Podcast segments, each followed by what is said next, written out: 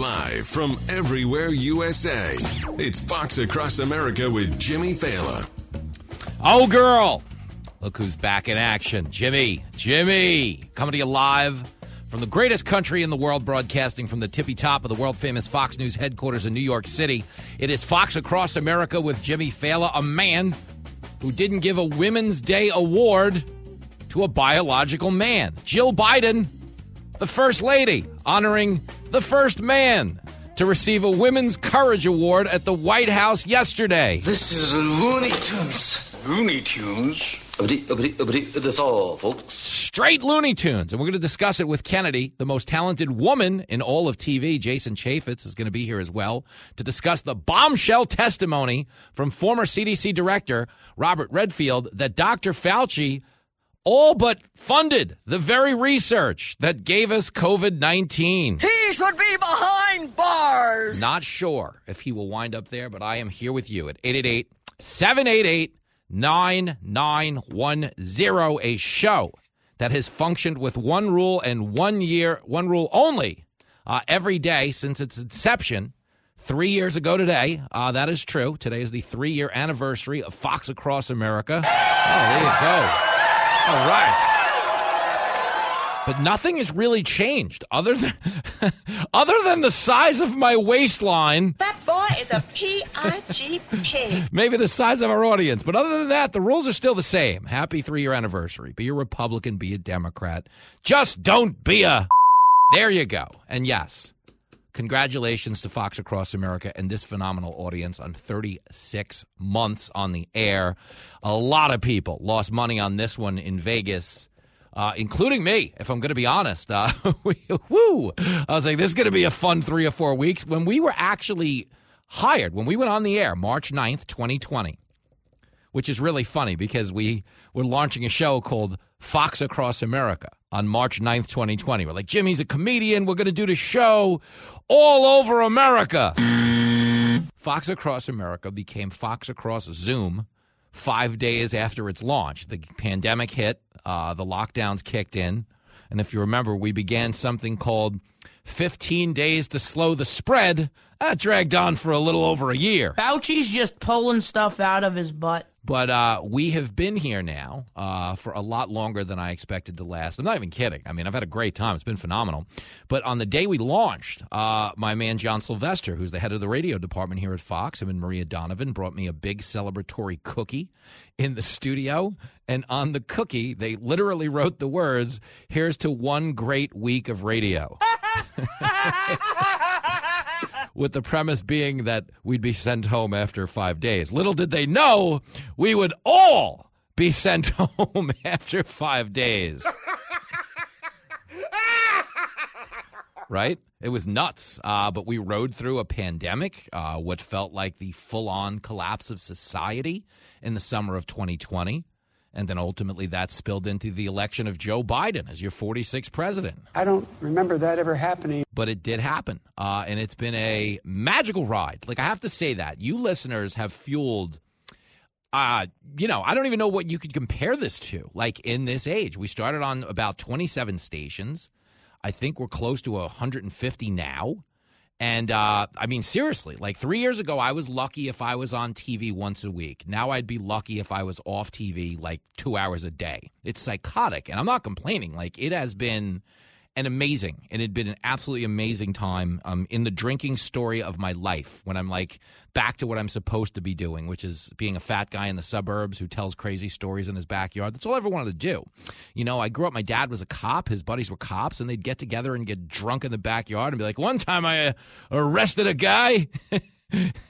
arrested a guy in a unicorn costume. What the hell did you, you know, say? Fun stories. And, uh, you know, I, of course, became a cab driver and put together a lot of fun stories along the way. Uh, but there's no story more fun than what this has morphed into, uh, which is a TV and media career that I think has exploded beyond all believable bounds. And my superpower, so you understand, is the fact that I really don't have one. The reason this show is doing as well as it is, the reason my TV career is doing as well as it is, is because of you folks, you people who frequent this little media sphere, who get that I am so very much entrenched in your way of seeing the world as opposed to some type of hyper educated media elite. It's one of the biggest comments I get about the meet and greets we do on the show is everybody, whatever event we're at, say we're at Federal Way Performing Arts Center Friday night, we're at the Crest Theater Saturday night, wild crowds, a thousand people, okay? And I'll take the time to meet every one of you after the show because you're my people. I'm interested. I have a genuine intellectual curiosity in other people, and that stems from my time as a cab driver. But every venue that hosts Fox Across America, at the end of the night, when they're settling you up, signing you out, you pee in the cup, you know, them the blood sample, the retina scan, and all of that, uh, they'll always say, yo, your crowd is like the most bizarre thing I've ever seen in that they're the sweetest people from top to bottom. No one gets in fights. No one gets so drunk they throw up. No one heckles. No one's like militant. No one's an a hole. They said, but that being said, a lot of them are kind of like jerks to me, meaning me as the talent. And I don't mean jerks like mean, I mean jerks like funny. They're like, we've never hosted an event like, say, the, somebody was saying in one of the venues, like, yeah, we had like Aerosmith here last week. I, ne- I never saw anybody walk up to Steven Tyler and insult him at the meet and greet after the show. I think he's got a point. and yes, obviously, Steven Tyler's on a totally different stratosphere. But the point is, people who think I'm worth seeing uh, have a relationship with me uh, that's very much that of an equal. You know, and you run into, you know, most big TV people. I'm talking the big people. Like if you saw Tucker Carlson on the street, you might feel like, oh my God, Tucker Carlson. But you see me and you're like, hey, Jimmy Failla, you got change of a 20? Just a regular guy. And uh, so I raise a glass to all of you for three years of powering this regular guy to some dizzying heights. Uh, but it's been a wild time, and I don't think anybody has enjoyed it more than me, except maybe Lincoln. He's a lousy dad, but he's right. If I could, I would give all of you an award, uh, but I no trophies to give out. They were all given away yesterday at the White House, where Jill Biden, okay, they have essentially turned International Women's Day into Halloween. It's just Halloween. It's not honoring women, it's honoring men in this instance who are dressed up as women. That's what's going on. And I make this point okay? Not because I hate transgender people, not that I don't want them to feel safe in society. We're not trying to inspire a wave of hate crimes, okay? This is the most tolerant and inclusive society in the world. In fact, if you were going to be trans, you'd want to be trans here, because in other parts of the world, they'd throw you off a building. Okay, it's you know one of the biggest jokes of our the modern era is people in America claiming they're oppressed. There is nothing on earth okay, less oppressive than the society you happen to live in right now. That's the whole crux of this show. We're not going to sit here and listen to you bad mouth the United States of America. Can't do it because we have too much perspective. I got here from being a cab driver, driving 84 hours a week and doing stand up at night. I know what this ca- country is capable of for everybody listening to the show. But it's one of the biggest jokes. If you remember two summers ago when everybody was mad at the cops, you know, they were so worked up they wanted to defund the guy in the village people. They canceled live PD. They wanted to get the dog out of Paw Patrol. Do you remember that? We can't have any positive portrayals of police in the media, so we're going to cancel the dog in Paw Patrol. That's stupid. Use your common sense. And lo and behold, the dog is gainfully still employed, thank gosh. But everybody got so carried away that if you remember, they were banning the cops from the Pride Parade. Out in Denver, they're like, nah, the cops aren't welcome at the Pride Parade. We people of color don't feel safe around the cops. The gay community doesn't feel safe around the cops. Yo, can I just be very clear? If you live in a country where you can ban the cops from showing up to your party and they'll listen, you are not oppressed. Okay? Not in any way. Not even a little. Not even kind of sort of. Okay. If you had a pride parade in Iran tomorrow, the cops are coming. it's going to be the shortest pride parade in the history of the world. Okay. It's going to be over about three minutes, and it's not going to end good for anybody. And I'm not telling you Iran is the model we should hold ourselves to. I'm telling you, you have rights and privileges in this country that don't really exist in other parts of the world. Freedom! Which brings me to what's going on now when it comes to women. Okay, they are trampling the the rights of women. They are trampling the unique biological differences between men and women, and they're doing so because it is a manufactured civil rights movement. That's true. That is true. That's exactly what's going on. You know, we had like women's rights. Now what we're going through is I'm pretending to be a women's rights. I'm telling you, that boy's a genius. That's what it is. I'm pretending to be a women's rights. And anybody who gets in the way of my pretending to be a woman, they should be imprisoned. Should lock them up. We should fire them from their jobs. As- Are you uh, threatening me, sir? yes, they are. They're threatening you every day if you don't play along with gender appropriation. Do you remember Rachel Dolezal? She was fired from her job, banned from polite society because she was a white woman claiming to be black. Do you remember that? Rachel, oh, she's got to go. Can't pretend to be black. What are we talking about? Why? Because she's not biologically black. You can't just go say you're something that you biologically aren't. Okay, fair. But then how is it okay to pr- claim you're a woman if you ain't a woman? Okay, and the answer is it's a double standard. And when there's a double standard, there's no standard. Correct the mundo. But understand, that's what's going on. They have manufactured a new civil rights movement. And the reason they're doing that is because they want to be able to push back against anybody who disagrees with their trampling of the female agenda and call you a bigot and call you a transphobe. It gives them a lane to run in politically. You know, like the Democrats like to say, well, vote for us because the other guys are racist. That's that's why you got to vote for us. All right. So what? The crime's through the roof. You can't pay for goods. There's no gas for the car. We're out of baby formula, and the border's overrun, and everybody's ODing. But do you realize what a bunch of bigots there are on the other side of this? Democrats just call everyone racist so they go along with their stupid ideas. Okay, that's what this is. And again, I want trans people to feel tolerant and accepted and included in our society. In fact, I had the actual Jackie Robinson of the trans movement, in this instance, a white person by the name of Caitlyn Jenner, in my studio. Okay, she works here for us at Fox. She's a phenomenal hang, really funny. Gets so much wisdom, you know, having been in the upper elite circles of media and celebrity for as long as Bruce Jenner was before he became Caitlyn Jenner. Okay, but is there anybody more vilified by the tolerance mafia than Caitlyn Jenner? Is there anyone out there they hate more than Caitlyn Jenner? The answer would be no. And why do they hate her? Because she votes Republican. Bingo. So you understand it's not about making Caitlyn feel included. It's not about looking out and protecting all trans people. It's about protecting the ones who vote Democrat. He knows what he's talking about. Here's Jill Biden yesterday giving an International Women of Courage Award to a transgender woman, meaning she's giving an International Courage Award to a man. When you're right, you're right, and you're right. Clip three. In Argentina, Alba Rueda is a transgender woman who was kicked out of classrooms, barred for sitting for exams, refused job opportunities, subjected to violence, and rejected by her family. But in the face of these challenges, she worked to end violence and discrimination against the LGBTQI plus community in Argentina.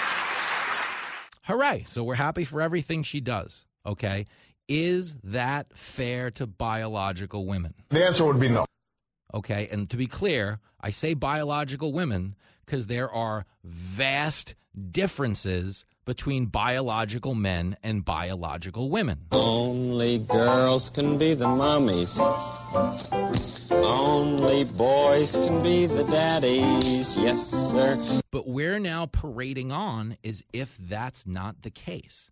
And we know it's a lie, but this is a manufactured civil rights movement where they want to be able to slander anybody who pushes back on behalf of biological women as some type of a bigoted, hateful homophobe. I wish no ill will to the transgender community. The whole point of America is everybody can do whatever the hell they want to be, except be a woman who's asking for a level playing field.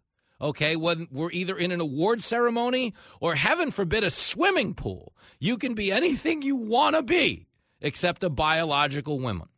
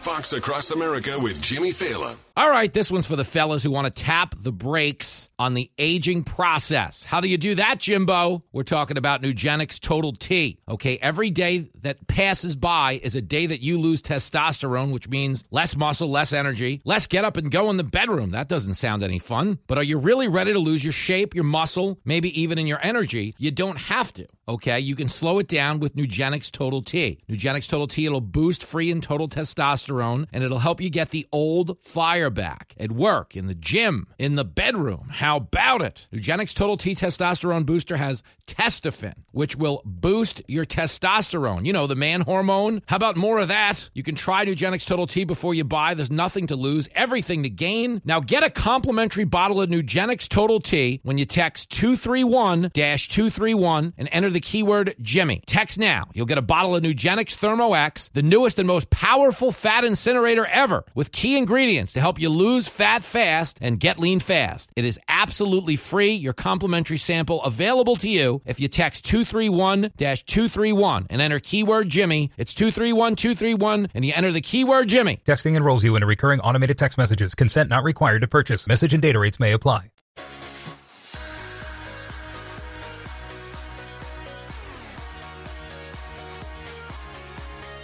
It is Fox Across America with Jimmy Failla. A busy day on the show. Kennedy's coming up. My man Jason Chaffetz's going to be in the house as well. But batting lead off, he is in Brooklyn, New York. Alex is on the line. Yo, Alex. Hey, Jimmy. Thanks so much for taking the call. You know, I was always very upset about the fact that stupid people and people that don't qualify for jobs weren't getting the job. Like, if you were stupid, you weren't able to get a job that was meant for smart people. But now, because of the wokesters and Democratic mob, now they're just focused on trans people and gay people, no matter whether they have the credentials or not. Like Pete Buttigieg, he can be as stupid as he is, but as long as he's gay, he checks the box and he gets the job. So they're a lot more diverse than they think they are because they're getting a lot of stupid people as well. What, what I So think is so fascinating, Alex, is that if the whole goal was we need a gay transportation secretary, if that really is the goal and that's just what they're going with, I'll respect their opinion, even if I don't agree that that should be the criteria. Why not take the extra effort to find somebody qualified? It's undoubtedly true that there's a gay man out there that could be running the transportation department. We just mm-hmm. don't have him on the job, you know? But when you speak about qualifications really quick, is there any, when you talk about like how you don't have to be qualified, is there anyone less qualified than a biological man who's w- winning Woman of the Year? Well, he he should not be in the pool. He should not.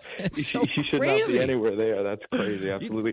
I want to ask you just a quick question about your show because you have all these different sound effects and Mm-hmm. all these different quotes coming in. Do you have someone sitting by with a sound pad? Because you have like hundreds of different sounds. No, that's all me, man. That's all me. So you, how do you manage that? It's Um, insane. You, Seriously, right now, as I'm sitting here talking to you, there's 300 clips I could play at any second, and I know where they how, are. how do you know how to set it up? Well, Uh, I know where they are. So let me explain it to you. Well, you can't script it. It happens too fast. I you know, know, but that's why you can't let sounds so somebody else do it. So what happens is it's called a board. And on the board, I have about six pages of 50 drops Mm-hmm. each. And I kind of you memorize where they are in your head. So as you hear yourself Mm-hmm. making a point, you know what I mean? You'd be like, you know, Pee Wee Herman would be good to add to what I'm saying to Alex right now. You- You see what I'm saying? So things just come to mind, and the next thing you know, you're listening to a sound effect, Al. So congratulations on being let inside the process, but that's it for you. I'm really excited. Go home to mommy. Go home. Bye. Go home to mommy. Go home to mommy.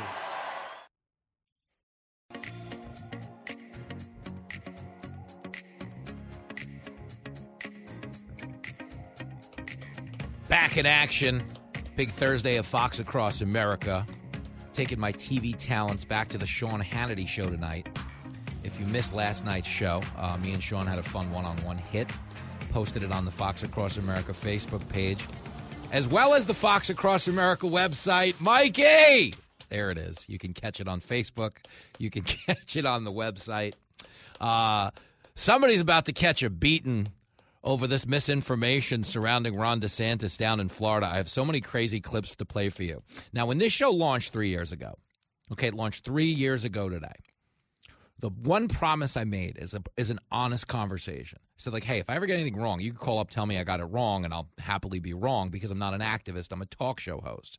But the one thing I've wanted to do was give everybody a little forum where every listener was getting the full truth about a particular subject and then left to decide for themselves. Okay, because I don't want to be in charge. Okay, that's not the thing, man. It's like I want nothing to do with that. I spent a lot of time listening to talk radio in a cab. And every show I listened to, even if I liked it, even if I found it entertaining, I was like, well, this, you know, this guy's kind of running my life now. Okay. And, you know, I don't want to run your life. I want you to do your own thing. I will give you my opinion. I'll give you the, you know, my best guess. A lot of times we're working off in, you know, speculation and horse sense as we were doing yesterday when we were talking about the Capitol. Okay, but the one thing I want everybody to have, the one thing I do want to force on every one of you is the truth, is the full fact of story. And that's one of the reasons we have something over the course of three years we developed. It's called permanent audio. On this show, oftentimes we'll be talking about an event and I'll say, well, you know, like this is what they were saying a year ago. This is what they were saying six months ago. You know, a good example. So, a good example would be if you remember when Biden launched his presidential campaign. Okay, he said he was running because Donald Trump never condemned the neo Nazis and the white nationalists. That was the claim. He's like, well, you know, I got to run because if you remember Donald Trump he never condemned the neo Nazis. He never condemned the white nationalists down in Charlottesville. And so a lot of people heard that and they were like, well, yeah, you know, what kind of animal would never condemn the neo Nazis and the white nationalists? And here at Permanent Audio, we were like. And you had people, and I'm not talking about the neo Nazis and the white nationalists, because they should be condemned totally. Oh, you don't say! Holy hell! But that's how it works you know, we hold on to permanent audio. When they said, oh, you know, we're implementing a vaccine mandate. And I was like, well, no, no. They said they were never going to implement a vaccine mandate. And everybody on the left was like, shut your mouth. You're getting people killed. No, I don't think it should be mandatory. I wouldn't demand to be mandatory. But Perhaps the federal government should step in and issue mandates. And if not, are you putting the needs of unvaccinated people ahead of the needs of vaccinated people? Well, I think the question here, one, that's not the role of the federal government. Um, that is the role that institutions, private sector entities, uh, and others may take. That certainly is appropriate. Also, local communities uh, are going to take uh, steps they need to take. I don't think you'll ever see a mandating of vaccine, particularly for the general public. You are a sad, strange little man. Permanent audio. Okay, you understand? I want you to have the facts. So sometimes we're tasked with going back in time and getting you a politician's original take on an issue so we can show you where they've either abandoned principle or they've changed science because the political science changed. You know, COVID was the best example of that when it came to masks. People should not be walking around with masks. Wait, wait, what? People shouldn't be walking around with masks? Let me start over. Surely he didn't feel that way for long. People should not be walking around with masks. Let me just state for the record that masks are not theater. Wearing a mask might make people feel a little bit better, and masks are protective and we, but it's not providing the perfect protection that people think that it is. there has not been any indication that putting a mask on and wearing a mask for a considerable period of time has any deleterious effects. Wait, what? Holy hell, what? So uh, I guess we have some issues? No, we have no issue because everyone in the media just continued to pretend those things were never said to us. The media is a bunch of losers. So that's why we have permanent audio. Okay, and right now we're cutting together what's probably going to be more permanent audio because the truth is, as it pertains to Ron DeSantis in Florida, he's one of the Republican frontrunners. He's a guy that people think has a tremendous chance of winning the White House in 2024. Wrong. Okay, right or wrong, the media has taken aim on Ron DeSantis. When he passed the Parental Rights and Education Act, it was designed to do what? Ban sexual curriculum for ch- children between the ages of kindergarten and third grade. I would argue they shouldn't be reading it before seventh grade. Okay, but stick with me. The ban was you can't teach sex to kids, not straight sex, not gay sex, not trans sex, any sex. So it's not like he banned one type of sex, he banned all of it. He banned gender ideology. You can't teach them they need to be a boy. You can't teach them to be a girl. You can't teach them they're a boy trapped in a girl's body or a girl trapped in a boy's body. You can't teach them any of that while they're developing. Just teach them real biology. Boys are boys from the beginning. If you were born a boy, you stay a boy.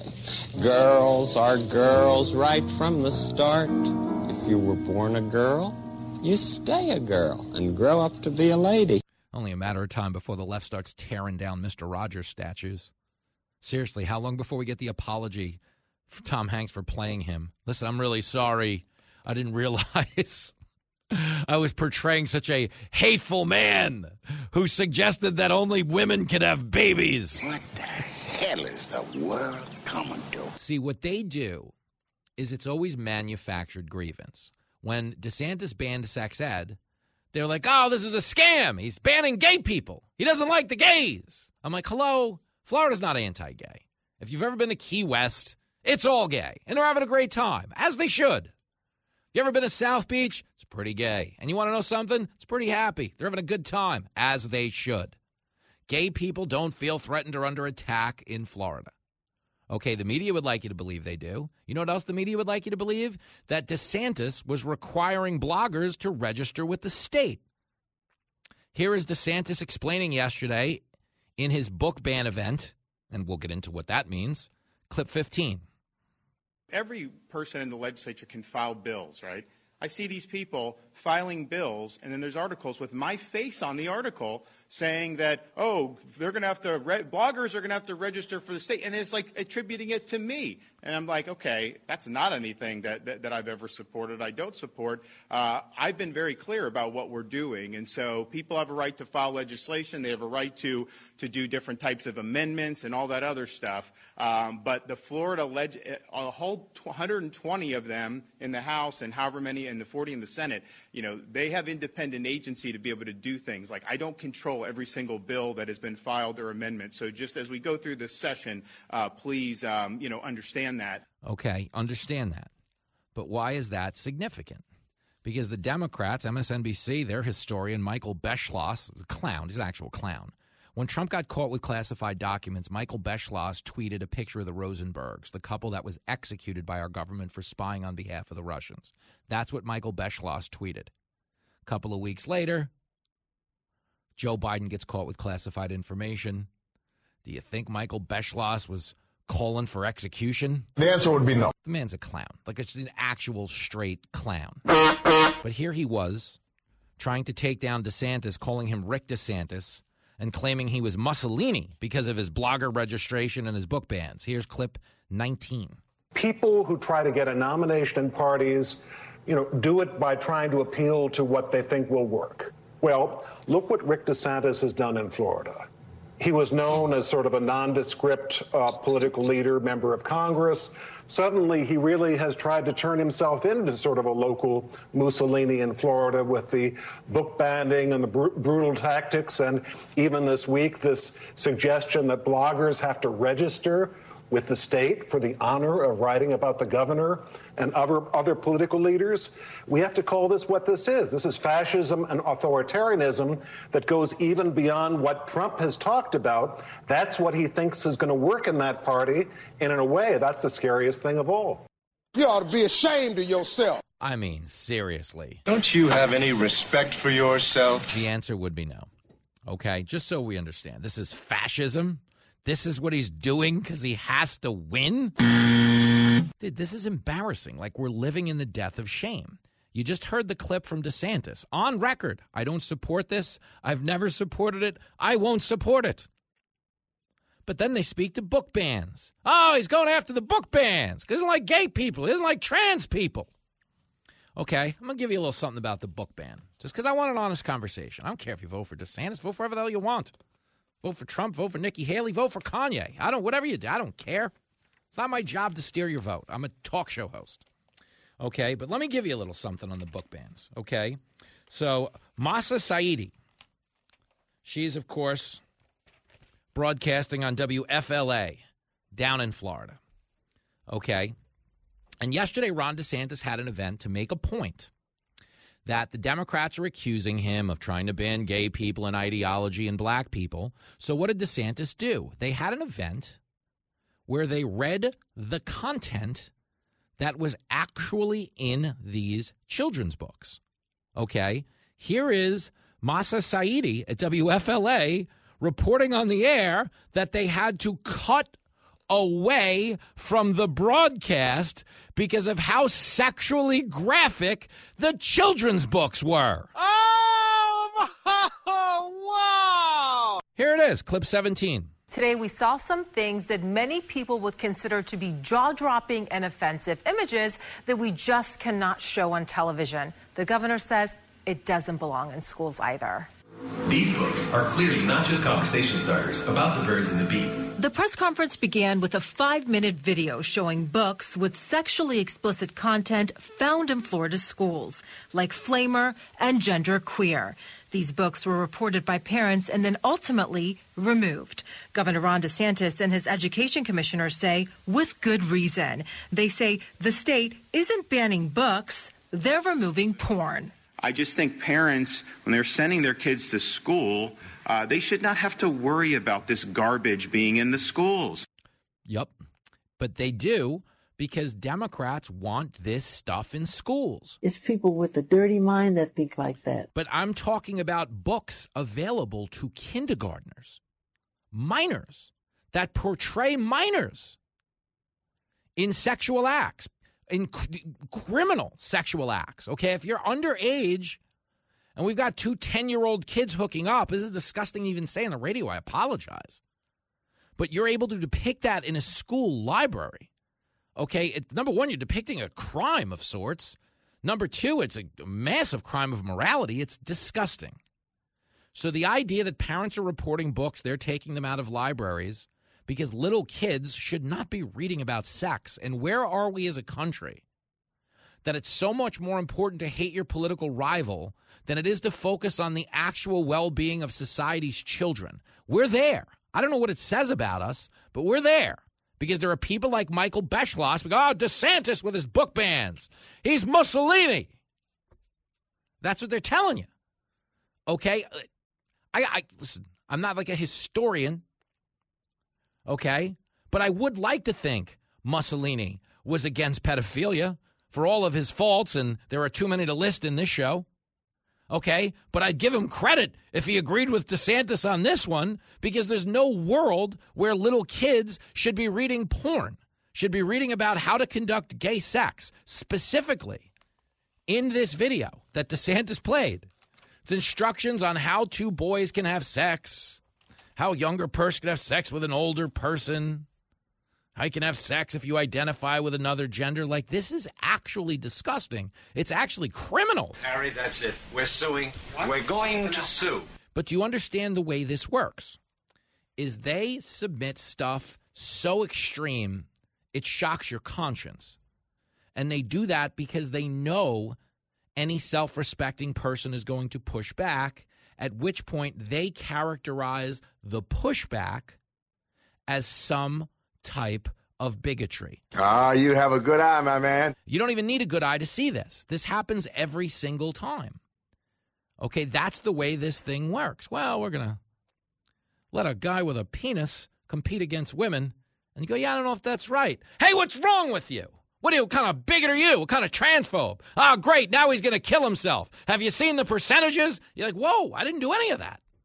But that's how po- political discourse works in the modern era. It's all a lemon drop.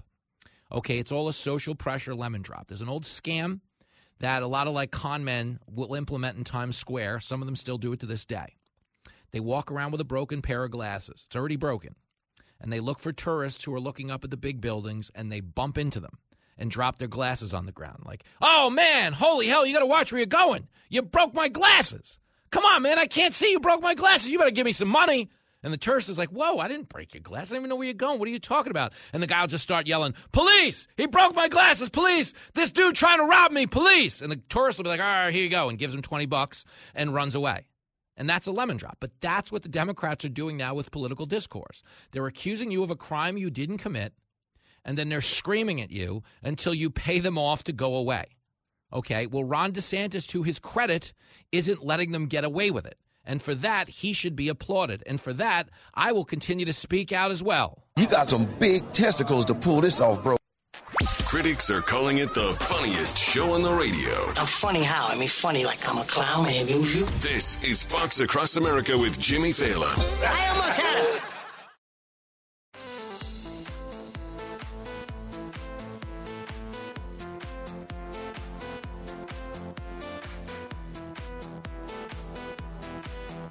So here's the rest of this Ron DeSantis clip. This is him at the press conference where they were explaining the book ban. It was the book ban is a hoax event. And he's speaking to the video that, just to be clear, all of the local television stations were forced to cut away from, meaning the content in these air quote children's books could not be shown on TV. But you're telling me that should be in a children's library? Not even close! Here it is, clip 16. I didn't have to view what you just viewed, so uh, I'm glad glad I didn't. But I think that um, you know, we need to have truth prevail. And so today we're going to be uh, exposing, we've already exposed with that video, I think, this idea of a, of a book ban in Florida that somehow they don't want books in the library. That's a hoax.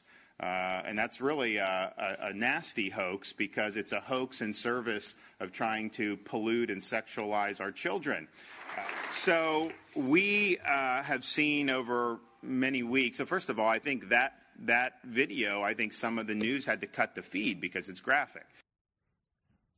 So think about that. Okay.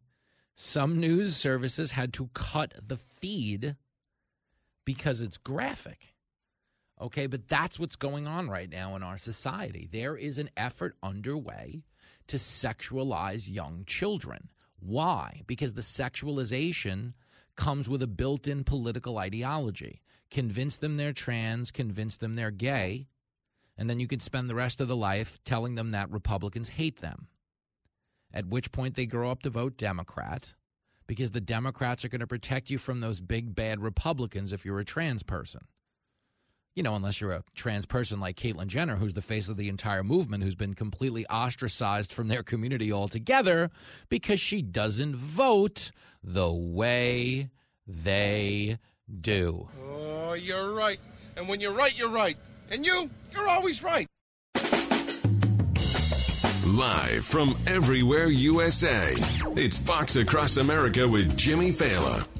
Jimmy, look who it is. Back in action for a big hour of Fox Across America with your radio buddy Jason Chaffetz. Uh, I, of course, am Jimmy Failla, the guy hosting this shindig. There's a lot of things you could say about me.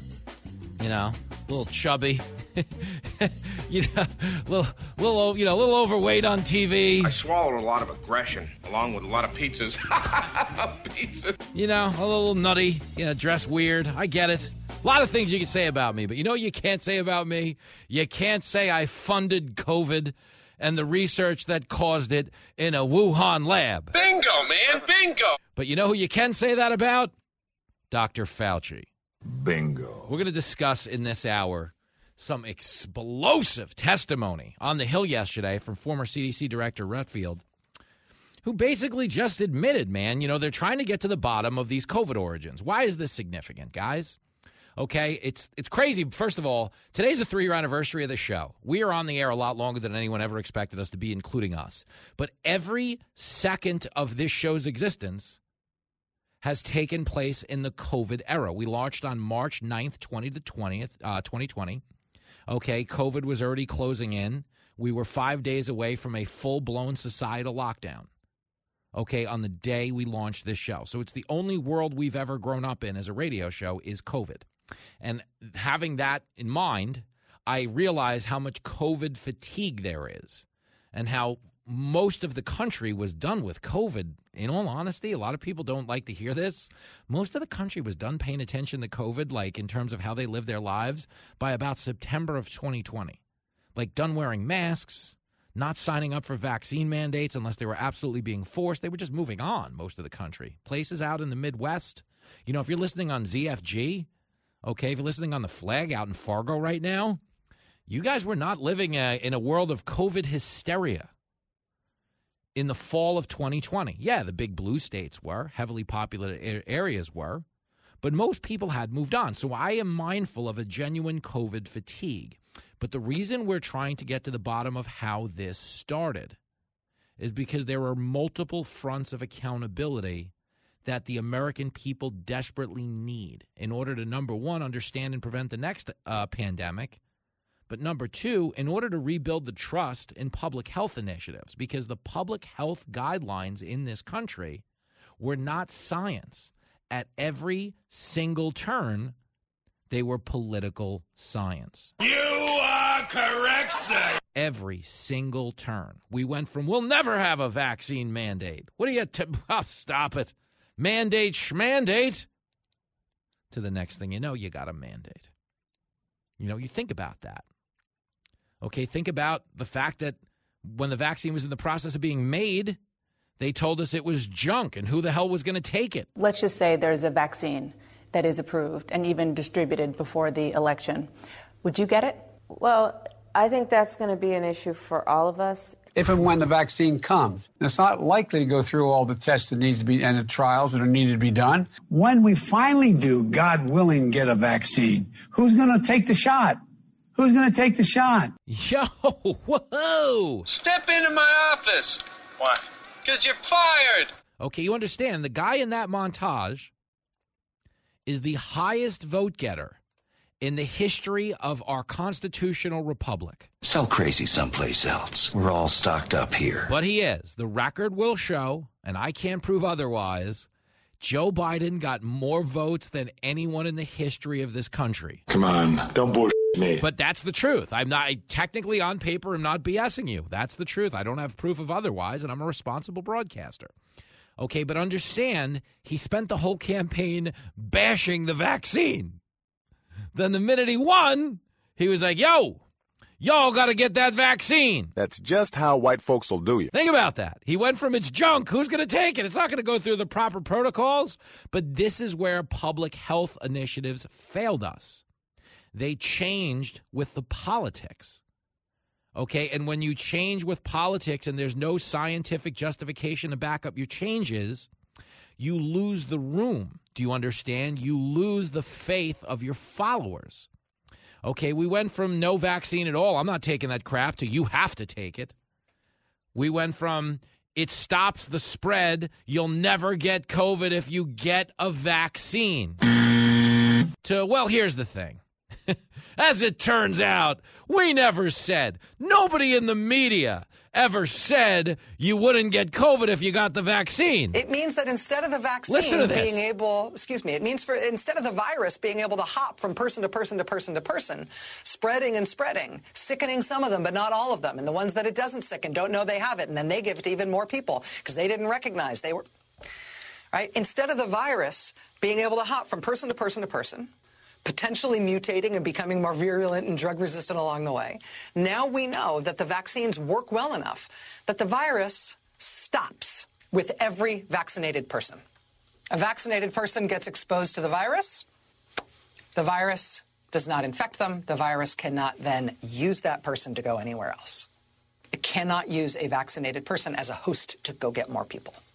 That means the vaccines will get us to the end of this.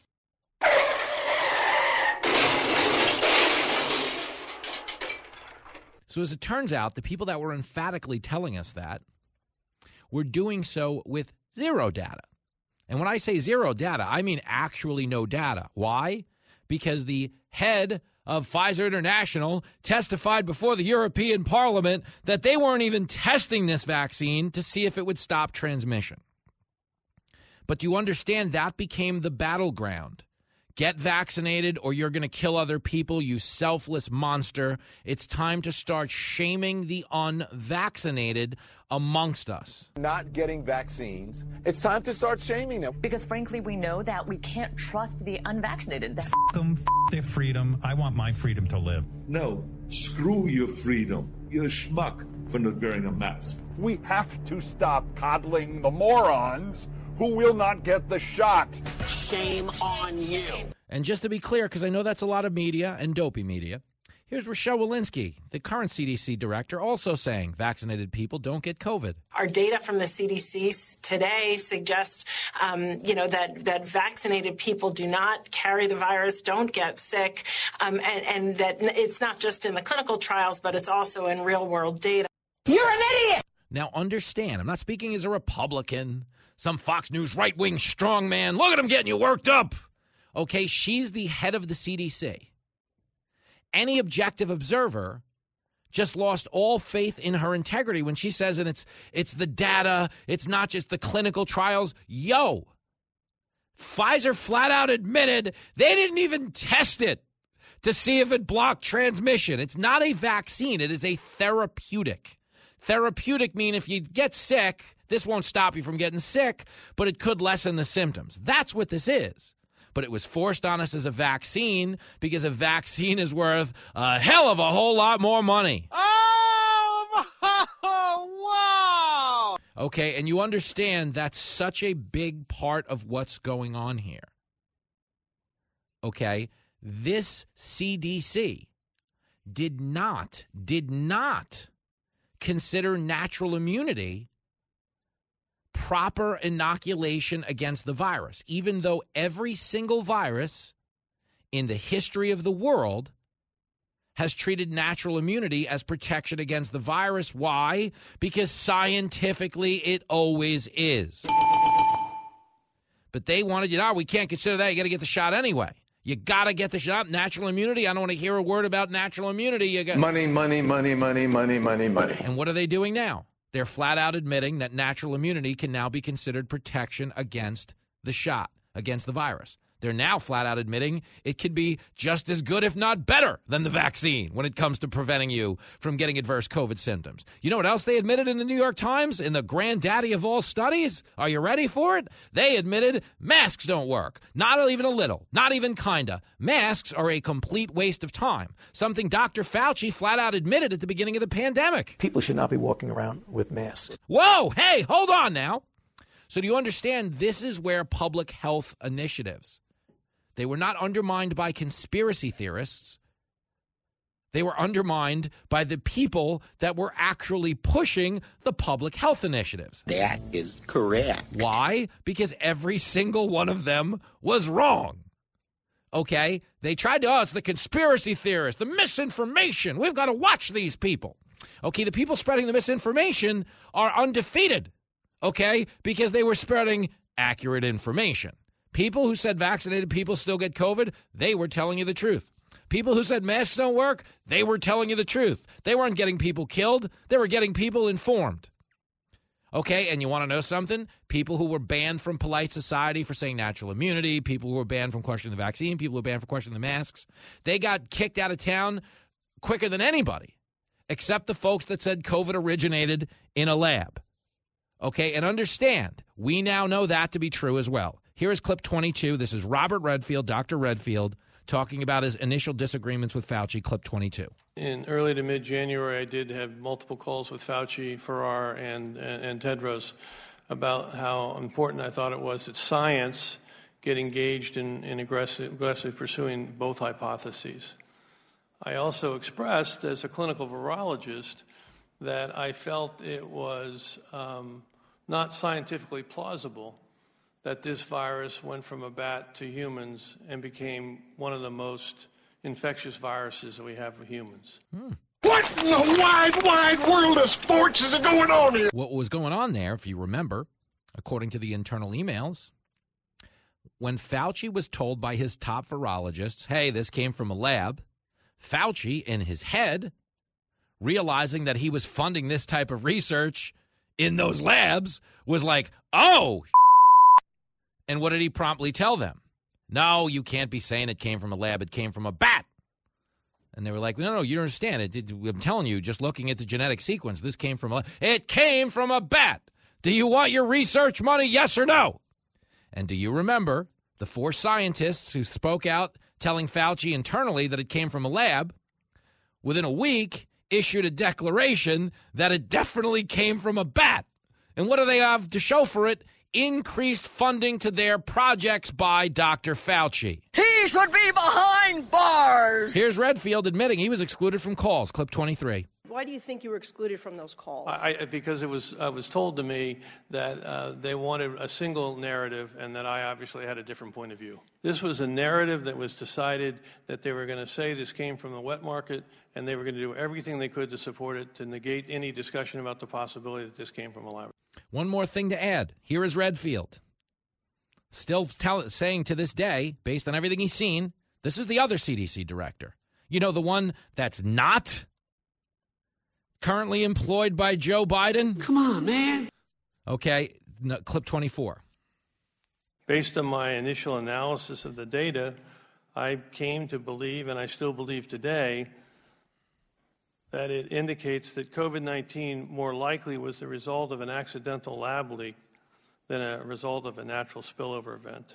This conclusion is based primarily on the biology of the virus itself including the rapid high infectivity for human to human transmission, which would then predict the rapid evolution of new variants, as well as a number of other important factors, which also include the unusual actions in and around Wuhan in the fall of 2019. So, do you understand? Acknowledging this came from a lab, acknowledging what they all know to be biologically true, allows them to establish future treatment options for other synthetic viruses, allows them to protect you and your family against other synthetic viruses by deploying the type of research methods, the type of treatment methods that differ between a naturally occurring virus in an animal and a virus made in a lab.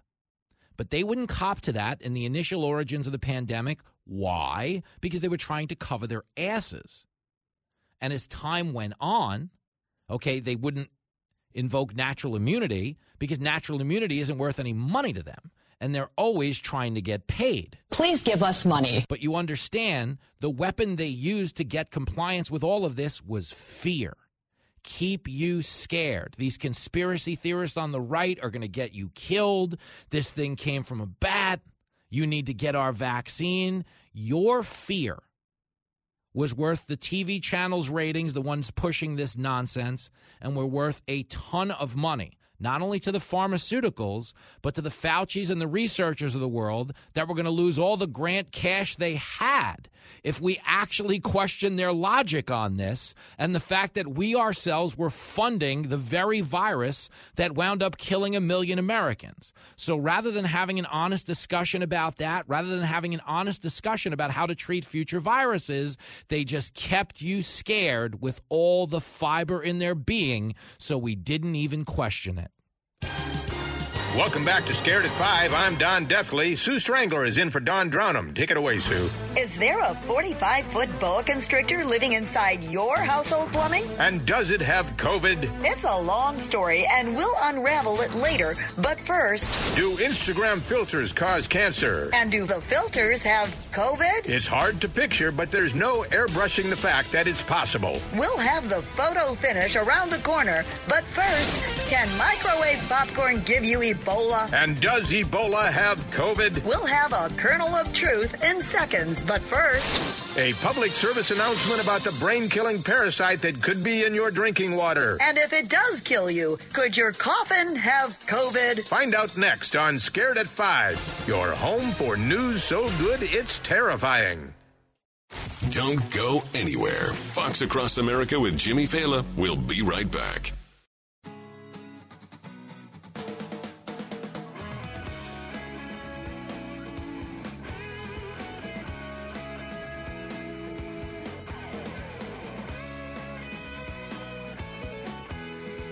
It is Fox Across America with Jimmy Failla, and no one, and I mean no one, has summed up the COVID narrative better than Rand Paul. Here he is on the story with Martha MacCallum, a show I will be on tomorrow. I'll be on with Martha uh, this coming Friday. She knows where those ratings bread are buttered. You are so dumb. You are really dumb. For real. Stop it. I love Martha. Like pound for pound, as good of a conversation as you get to have off the air, like right before you come on TV. She's a blast. Uh, here's Rand Paul, though, uh, not having a blast with this Fauci character. Clip 28. It was an elaborate cover up, and it began in January of 2020. The reason Dr. Fauci didn't want any attention drawn to this or to his funding of the lab is that ultimately he would have culpability. Ultimately, there's a responsibility because for years he had advocated for gain of function research. So think about that, okay? He was concerned about his own culpability because he was advocating for gain of function research. But this is why it's significant. Okay. He put his own well being, his own institutional standing ahead of the whole entire world's. Garbage like you just makes me sick. And what I mean by that is refusing to acknowledge what we knew to be true that this came from a lab, that the gene sequence his own biologist and virologist were pointing out it was consistent with something manufactured in a lab altered the way we treated it, altered the way we reacted to it, altered the way we could potentially approach the treatment and the combating of future pandemics. We were denied, the world was denied for health purposes, the best pop possible approach because one guy wanted to cover his ass. I'm sick and tired of all this bullshit. You should be. We'll discuss it with Jason Chaffetz next.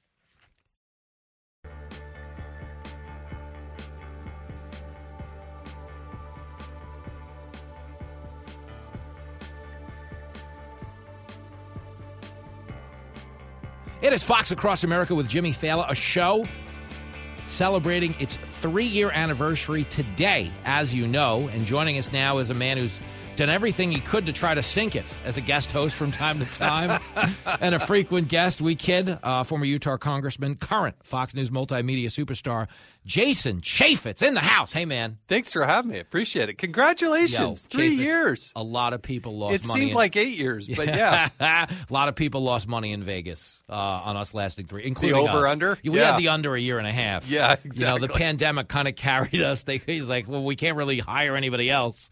So uh, we got that first year under our belt. But you're right to say, when you joke it for like eight years, don't you feel like since COVID hit our shores, we are living in dog years now? Yeah. In terms of the length of everything? No, everything. It's like COVID is its own decade. It's like, it It's- really is. It's so funny because like the actual baptism of this radio show started March 9th, 2020. Good timing, Jimmy. it's so funny because it's literally called Fox Across America. And, you know, one of the motivations for this, aside from having a generic name, so if you get rid of me, they can just slap another name on it, which I respect. That's business. I get it. Okay, you're an unproven talent. It doesn't bother me. But the point is also it works because it's across America. We got this comedian. He's going to go across America. And we spent the first like two years like locked in the house. It was amazing. Uh, but yes, the idea that this show was kind of born into you know, they say in horse racing, you've got to be a mudder to be a successful horse, meaning you got to be able to run on a sloppy track. Yeah. We have never known a dry track in the history of the show. COVID was the launch of the show, which became the George Floyd riots, which became the 2020 election, which pretty contentious to this day in some circles, uh, which spilled into more insanity. We had Afghanistan, we had new COVID variants, we've had everything in between.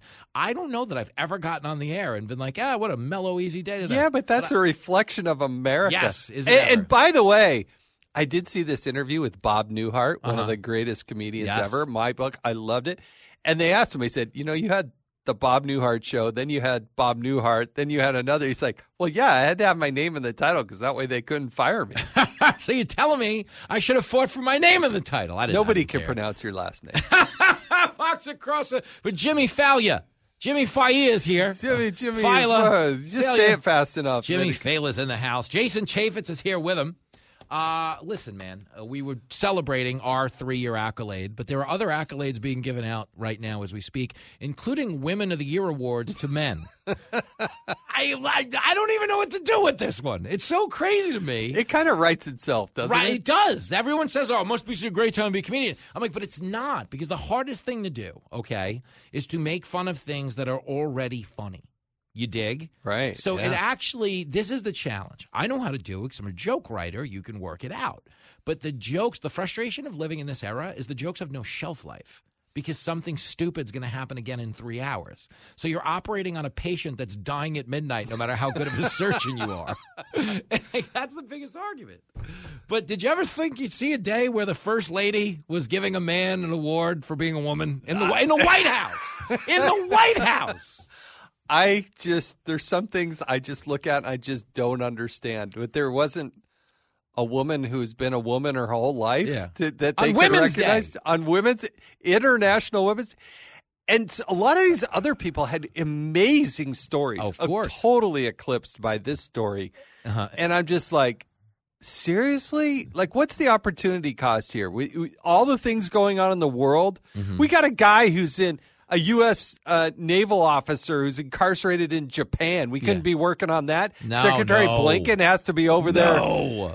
patting this Argentine I, or wherever this but that's person the insult. from. Is that is that there isn't a woman, like an actual biological woman out there that rose to the occasion of Woman of the Year. Well, why? What that is, the International Women's Day now is Halloween. Well, I'm waiting for the International Man's Day. Mm. And and I wonder, I wonder what dude they're going to pick. To, can I nominate you? Uh, yo, I would love to be nominated for International Man's Day because I am the gold standard of what every man should be. Like kind of chubby but reasonable. You know what I mean? Well, it's not not what you so be, fat but that I'm dragging down your Yes. vacation. You know, but fat enough that you're not going to feel self conscious around me. You know, a, a minimal amount of talent enough to get by. Like I'm making a contribution to society, but not the kind that's like demoralizing the people around me. Like my, like for real, the weapons grade mediocrity I possess. It's so relatable and potent. I, I actually, I want the award. I think you'd be I a- want the award. How You'd be a strong no- nominate. You'd be a strong nomination. The only problem is I don't have a biological women's setup, so they're probably not going to give me Man of the Year. I don't have fallopian tubes, so I probably ain't eligible in the eyes of the White House. Not not in the Biden administration, brother. That's crazy. Jason Chaffetz is in the house. He's holding it together. He's holding me together because I'm a wreck right. I'm a big wreck. I'm a bag of cats right now over this one. And uh, what I think it comes back to, this is what I think's going on. I think we're dealing in like a manufactured civil rights movement. You know, we had women's rights. Now we have I'm pretending to be a women's rights. Okay. Right. And I think the reason they utilize this, and because none of us, none of us have ever said they don't have the right to feel included or safe or welcome in our society. We've just said this seems to be happening at the expense of women. But they're able to characterize that as some type of bigotry, as some type of transphobia. And I think it allows them to leverage it politically as, hey, vote for us and don't be like those transphobes. It's kind of like what they do with the race card. Do you see that on any level? I see that on lots of levels. Okay, you know, okay. I the the um, Rob O'Neill, you know, the guy Yeah, yeah. who took out Osama bin bin Laden. Laden. Yeah, Yeah. you know, Navy SEAL, pretty Uh-huh. accomplished Yeah, guy who's done a lot of good in this world. And he made the point, and it's always stuck with me. He said, you know, the Chinese, the Russians, others, they're trying to figure out how to kill and destroy America. Yeah. We're trying to figure out which bathroom everybody goes in. So That's what our military's spending time. What was it? And I'm going to get the number wrong, but it was something like two million hours worth of training for the sensitivity instead of working on maybe push-ups. Imagine, imagine we're going to battle with tanks that have "Hate has no home here" stickers on the back of them. we're we're drone striking a wedding with a with a sticker that says "coexist" on the drone. like what? What is Can't we- happening? can't we just all get along? Oh, no, Yes. it's crazy, Jason Chaffetz. But he's right, like in that we're fighting the wrong battles. Yeah. But they're politically viable battles for the left because they get to stifle I us. I never thought we'd even entertain for more than a few hours this idea that a man can compete in women's sports and just dominate, like swimming. It's like seriously. and, and this is where it's a scam. Okay, one, it's a scam because I was telling Hannity this last night. I'm like, I'd actually be in favor of it if I could bet on it in Vegas. Yeah. you know how much money I I, would make that. off Lia Thomas? I saw I'd be printing money right now. But yeah, like, how do we not acknowledge that's a scam? But now we're being told there's something wrong with us for acknowledging that that's a scam. But my pushback on that is that you don't have one story, not one, of a biological woman right. entering men's sports and breaking all the records. Why? Because it's not happening. And that's the frustration. No, It- I just feel for these young women who are like mm-hmm. They're they're doing, they're competing, they're having all these experiences, and then all of a sudden, some dude shows up and puts on a leotard and says, "Hey, Yeah. scoot over." Yeah, how about that? You know, But- well, I heard somebody talking about, "Hey, let's put LeBron James in the WNBA." You know, you want to have actually somebody show up and watch the game, and they would win. Yeah, scoring 150 a game. Well, listen, in, in the woke reboot of Rocky, Mr. T changes his name to Mrs. T and fights Adrian. And ain't nobody betting Adrian. Fights Adrian? yeah, nobody. We wouldn't fight Rocky. He'd be he'd be Mrs. T now. And now you got to fight Mrs. T. Good luck. You know what I'm saying? Rocky had a hard enough time on his own. I don't even he think lost they'd to him once. I don't think they would use the misses. I don't think they would. Uh, Mr. T, they should go to Zero T. Zero T. I don't even know. Jason Chaffetz. Well, listen, I want to talk strategy for a second. Uh, my, you know, when I when I talk politics, as a guy with a sports background, I'm just doing sports talk radio. Like I like to talk like who's winning, who's losing, why I think they're executing well. I think DeSantis is running a good play in Florida in that he had this event yesterday where they aired the content in some of these children's books he's being accused of banning, and the content was so graphic the TV stations couldn't show it. So if a news station that will show you fatal bank robberies and battlefield footage, okay, actual war footage, can't show you it's in these children's books, has he not made his point successfully? Oh, he he will continue to drive this home because he's absolutely right. If you read these aloud, mm-hmm. they're not going to allow them in the school board meetings. They're Yeah. certainly not going to put them on television, Yeah. and you're going to want to have the kids and anybody with any sort of decency walk up. But this is the craziness that's happening. I love that Ron DeSantis has the guts to actually do this as the governor. Yeah, he's not being shamed out of doing it because what they do is they label this again as some type of bigotry or you know Yeah. BS or Mussolini is that crazy historian Michael Beschloss on MSNBC said he's a mini Mussolini. You know, well, listen, I, I got to be honest with you. Mussolini does pretty much all of his existence wrong. But if Mussolini was on the side of banning porn in kindergarten, I gotta go. I gotta circle gets a square. If this is Hollywood Squares. I missed that show. Fascist squares. Let's go to Mussolini for the block. I'm like, oh, I'm with Mussolini. I never thought I'd say that, but here I am. Okay. It's so stupid. But that's where I honestly, the fact that he can articulate that pushback without being baited into like calling one of the reporters fat and making it a side Right. skirmish, his his discipline, like the command of his pitches. I think gives him a long term advantage over Trump. Now, this can go in a million ways because Trump is also capable of throwing a devastating knockout punch, like at the first presidential debate of 2016, when Megyn Kelly famously said, You've called women pigs and dogs and slobs. And he said, Only Rosie O'Donnell. And that brought down the House. And he won the debate based on a Rosie O'Donnell joke. So I have no idea where it's going to go. But I do think it's a big advantage for DeSantis long term over even a Democrat knowing that so many of these arguments descend into character assassinations as, a, as opposed to substantive debates. Do you think he has the ability to stay substantive? Because if he does, I think people are on his side. I, I, I think he's taking on these issues that people care about and they get that Mm-hmm. they're like, okay, you don't have to explain this to me, but I'm glad you're highlighting it. And he Uh-huh. avoids taking the bait and making it personal and devolving into Yeah. some name calling. Like, look at what's going on with uh, Novak to Djokovic. Djokovic, yeah, yeah, right? yeah. You know, so here's Ron DeSantis saying, wait a sec, we have the biggest tennis tournament in the world happening in Miami. Yeah. You got a guy who won't take the vaccine, but he's that one of the healthiest people on the planet. By the way, in Miami. Yes. Do you know how many viruses are floating around South Beach on a Friday night? like, come on, man. You really need another prophylactic in, measure in Miami. You know, you give anybody an excuse to word, you use the word prophylactic, and I'm going to grab it. So Listen, defense wins championships, but if you're hanging out in Miami tonight, COVID ain't what you're watching out for. I'm just telling you because I care. We're talking to Jason Chaffetz. You bring up the vaccine. I saw the Redfield testimony. I know. that went downhill. I thought I had a good example. That went downhill fast. Stick with me because we are talking about COVID and the origins. and we saw Redfield yesterday, and I saw Rand Paul on with Martha yesterday. Basically, you know, Fauci was engaged in an exercise in like, you know, um, ass covering for all intents and purposes. Yeah, that's a good because term. they didn't want any culpability in the origins of this virus. But in theory, by trying to cover up the lab leak idea. And it seems as if he might have even um, distilled a couple of bucks and motivated people to write papers saying it didn't happen Yeah. in a lab, which Nine is million. pretty dead. With a little nine million to write a term paper here or there. Don't get me wrong, I've paid people to write term papers. Listen to my vocabulary. but the point is, that seems pretty steep, okay? But stick with me. On some level, he almost denies us the ability to combat a future pandemic and even this one because we weren't fighting what we knew to be the real type of virus, meaning there's a difference between a synthetic virus and a natural virus. So, did he not, on a small scale, Jason Chaffetz, uh, deny the world, mankind, people kind, if Justin Trudeau is listening, Yes. a fair fight against the virus? Well, this is the the concern. You know, Yeah. we as a nation we're different because we are self critical, and Mm-hmm. that's how you figure things out so you don't make the same mistake. This killed hundreds of thousands of people. It took our vulnerable parts of our population, our elderly, seniors, and we went through all this hell. And then guess what?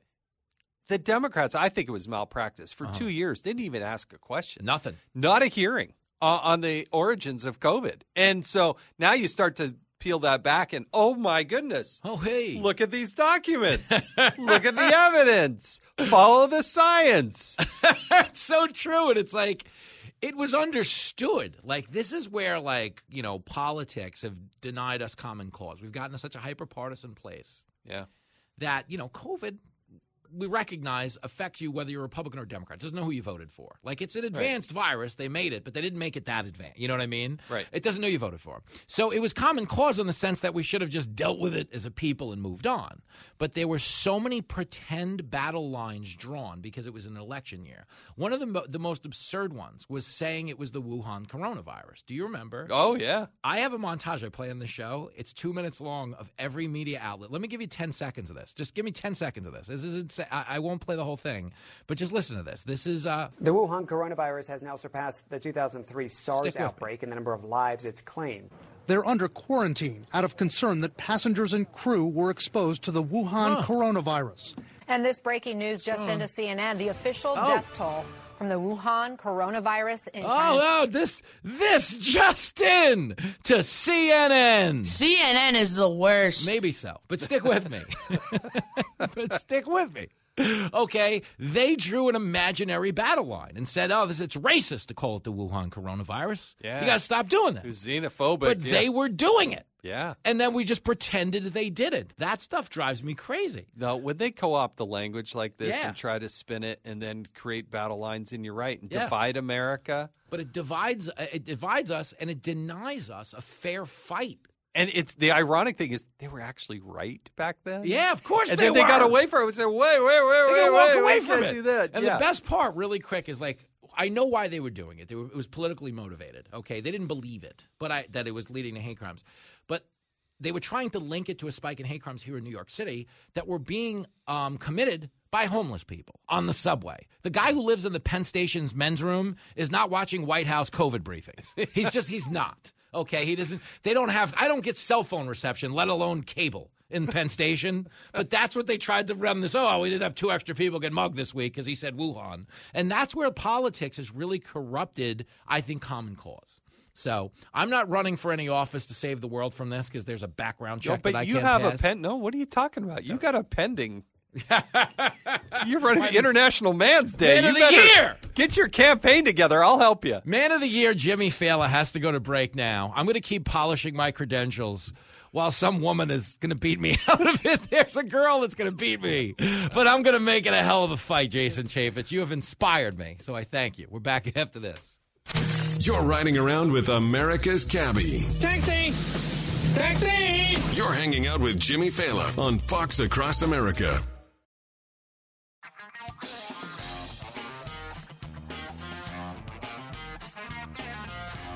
It is Fox Across America with Jimmy Failla. In New York this weekend, I'll be on TV. I'll be on Dan Bongino's show Saturday night here on the Fox News Channel. I'll be on Fox and Friends Saturday morning. Uh, tonight I'm scheduled to be on the Sean Hannity show. What am I on tomorrow? I don't know. So, oh, Martha MacCallum. I'm on with Martha MacCallum. And of course, I am on the bottom line with Dagen McDowell and Sean Duffy. And Dagen is always thrilled to have me on. That is balderdash and hogwash and mm-hmm. But I will be leaving New York. I'll be going back on the road in April. Uh, we are at the Tower Theater Sold a lot of tickets, man. Thank you. That's amazing. It's not quite sold out yet, but if you want to go see me at the Tower Theater in Bend, Oregon, it is Friday night, April the 7th.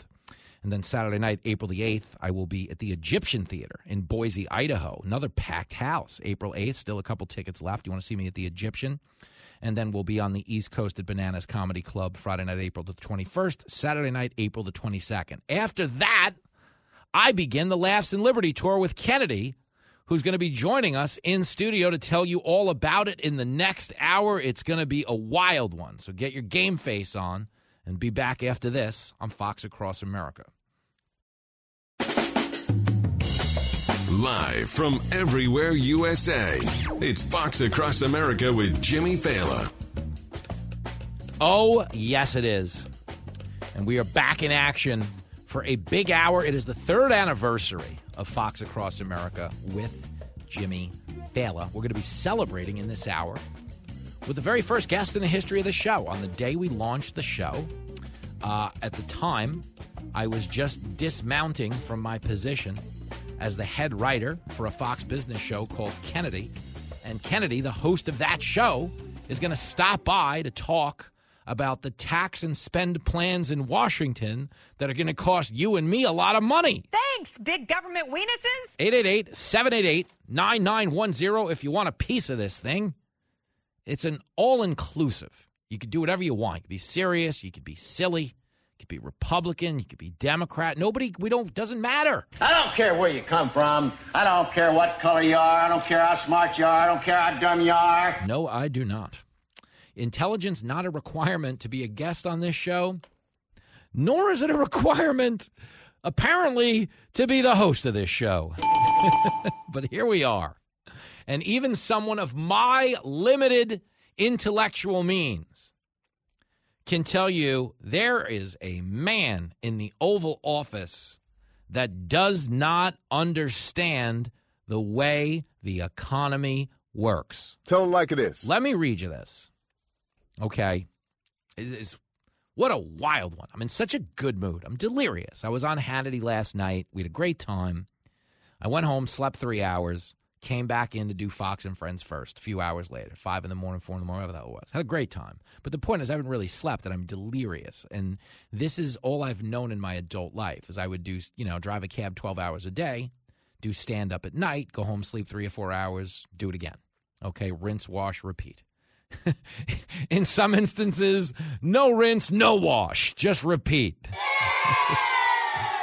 but the point is, stick with me.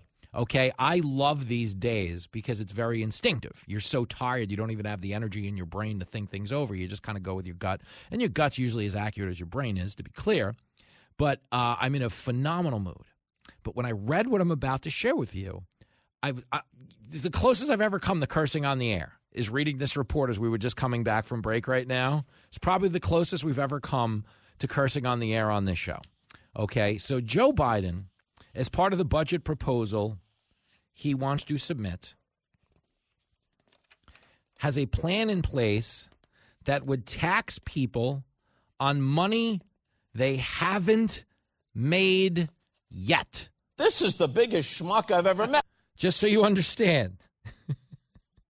you know, they're going with the whole we got to tax the rich, eat the rich. Let me give you a news flash really quick. Whenever Biden talks to you about like tax ratios and the rich don't pay the fair share and this and that, the upper 1% of income earners in this country, the 1% of income earners in this country, 1% of the population pays 42% of the taxes.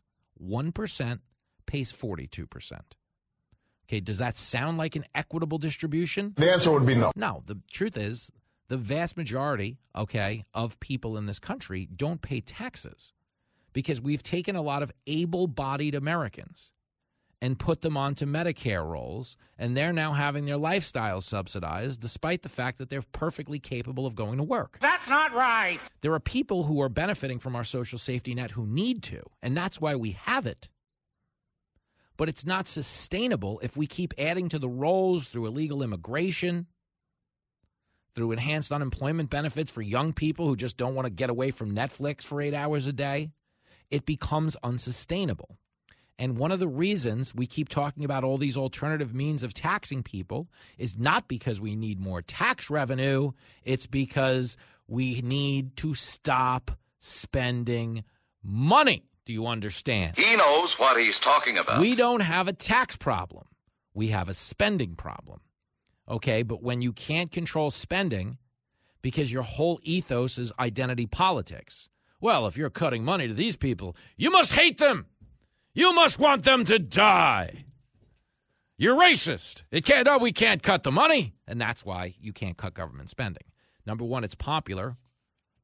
Both parties always vote for more spending. Republicans campaign on, ah, we got to get the spending under control. Republicans don't care. When Republicans have the power of the purse, what do they do? They spend money. Always, always, always. So this is not unique to one political party. But the problem is, whatever party is out of power loves to scream and yell at the other party about their runaway spending until they themselves are in power, at which point they're like, oh, wait, what? We have the power of the purse? Oh, hey, girl. And that's exactly what they do every damn time. But stick with me because the Democrats are spending at a level we've never before seen. You can tell me Trump spent a lot of money. 80% of the debt Trump added was due to COVID. Okay. 80% of that money was emergency COVID initiatives. Was all of it necessary? The answer would be no. Probably not. But could you imagine a world where Trump wasn't overfunding COVID initiatives? They would have been like, he wants people to die. He's killing our children. So you understand? Yeah, they could have been a little more fiscally responsible with a lot of that COVID relief money because we've seen billions and billions of dollars worth of fraud.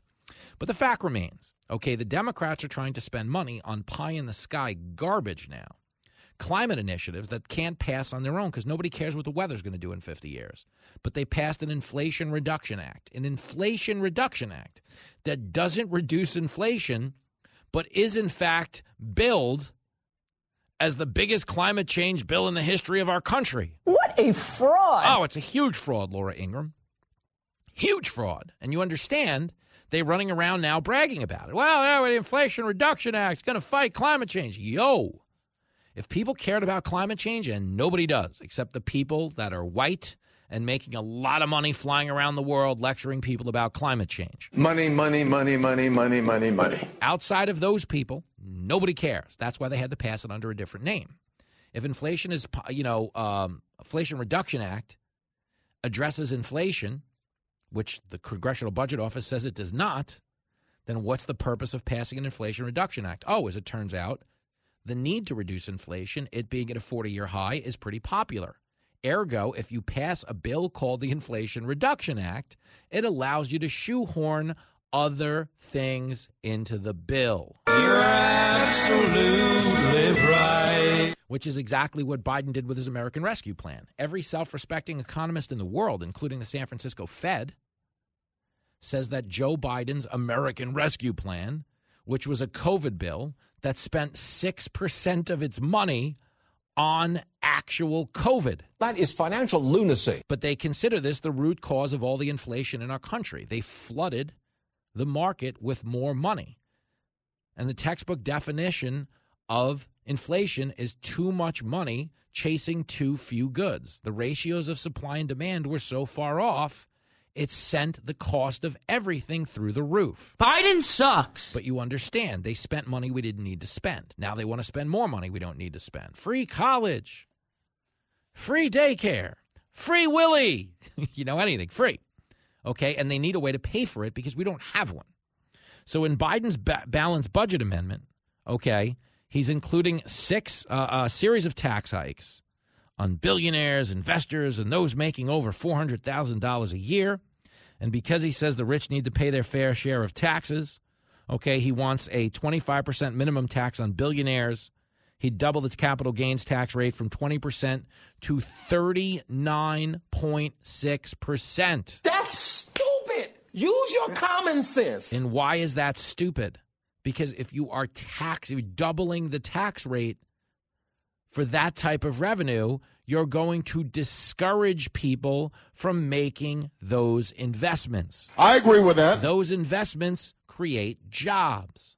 Those jobs pay money. Those dollars go to businesses, stores, and restaurants and manufacturers. You know, comedy clubs, pizza places, strip clubs. Hubba, hubba. You name it. The money goes places.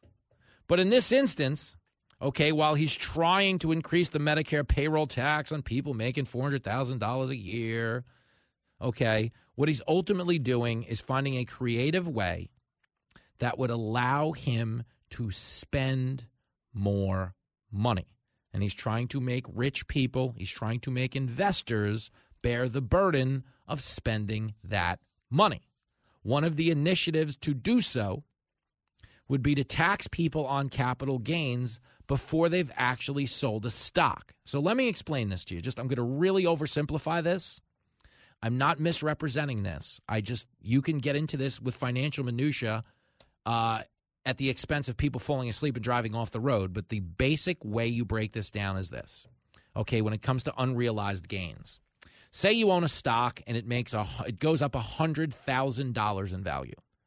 Okay, so on paper, on paper, you've made a hundred thousand dollars. But if you haven't sold the stock and cashed it out, have you realized that profit? The answer would be no. And why is the answer no? Because as long as that stock is still in your possession, the market can fall and you can lose your money. You understand?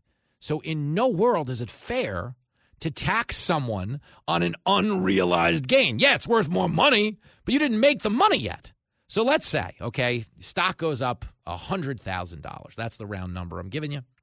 And you now have to pay a 40% tax because the stock is up $100,000. Okay? So congratulations, you just lost 40,000 to the government. You have to pay it out of your pocket. Okay, but understand if that stock price that you're now getting taxed on falls, is the government giving you back the revenue? this is what's called a scam. It's an out and out scam. Okay, but these are the kinds of plays, tricks, sleight of hand deals you've got to make in order to, afford the runaway spending. Like, we're in junkie territory as a country right now. You know, when you're a junkie, you're desperate for money, you got to make up stories.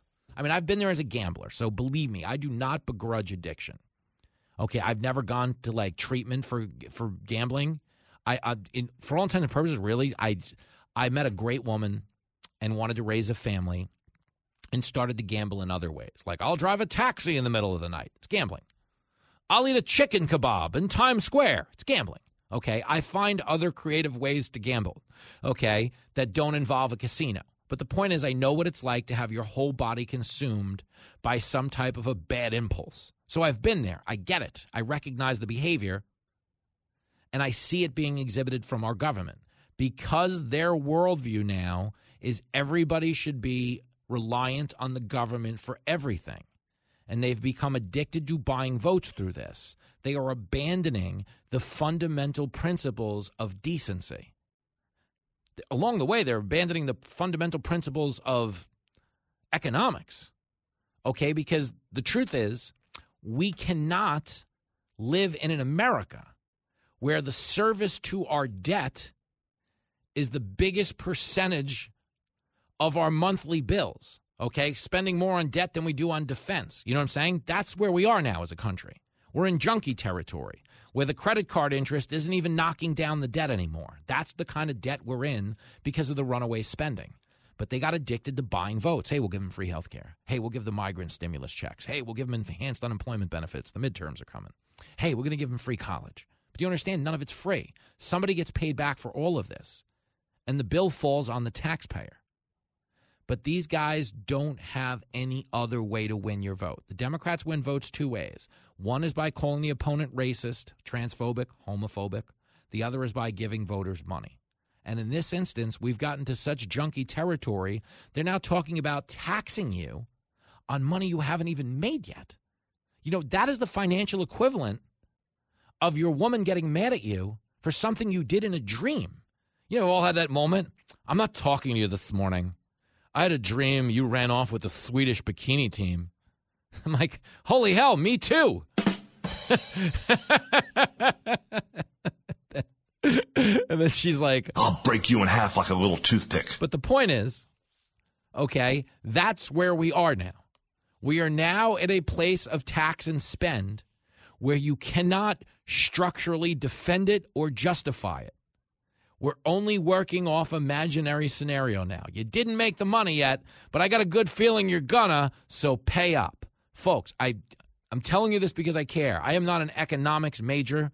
I really shouldn't be advising anybody on how to spend their money, considering the clothes I wear on TV. My gosh.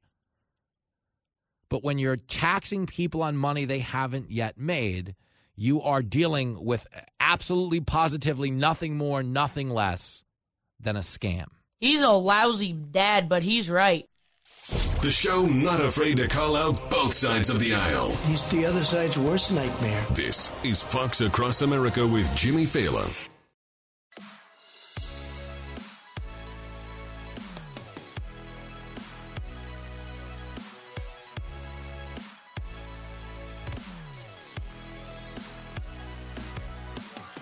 It is Fox Across America with Jimmy Failla. Getting ready to talk to Kennedy in the next break. She is the host of Kennedy on the Fox Business Network. The woman who hired me here at Fox. I was, you know, appearing on her show as a comedian, and she was like, "Hey, how would you like to come down and write my show?" And she did. She hired me to write her show. What an idiot! Whatever. It's turned into a fun ride here at Fox, and uh, she is joining us next to announce uh, more upcoming dates on the Laughs and Liberty tour. People are excited to hang out with me and Kennedy. Like the tickets have been wow. Like I'm very humbled by this, and uh, I just hope you guys know that we're as excited to see you as you are to see us. Like we love hanging out.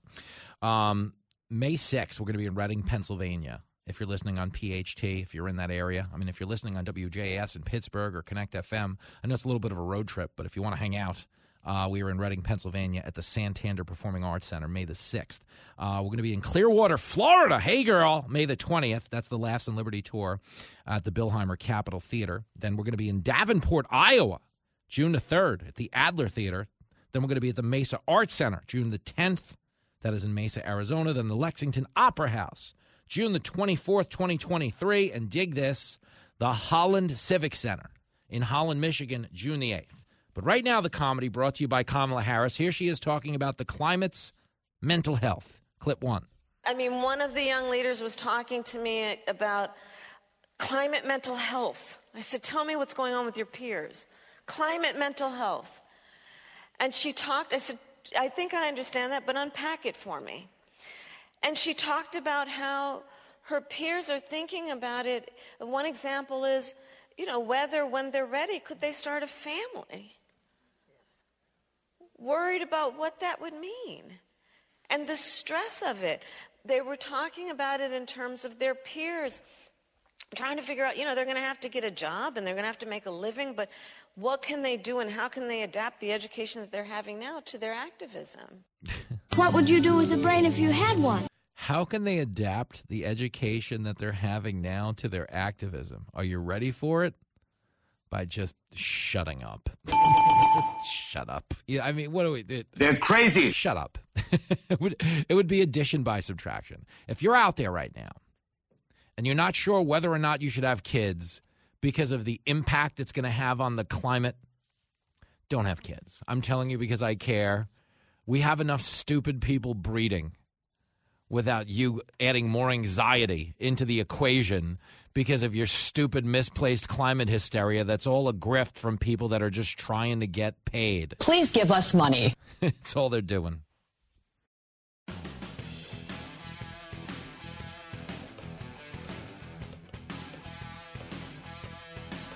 It is Fox Across America with Jimmy Failla, a show that went on the air three years ago on this very day, and joining us now on the show. Not only is she the first guest in the history of this show, but every time she's on, she has a good chance of being the last guest. Uh, host of Kennedy on the Fox Business Network. The K train returns to the airwaves. Hey, girl. Uh, we have left the station, Jim, and here we are. Big news. Big Huge. day.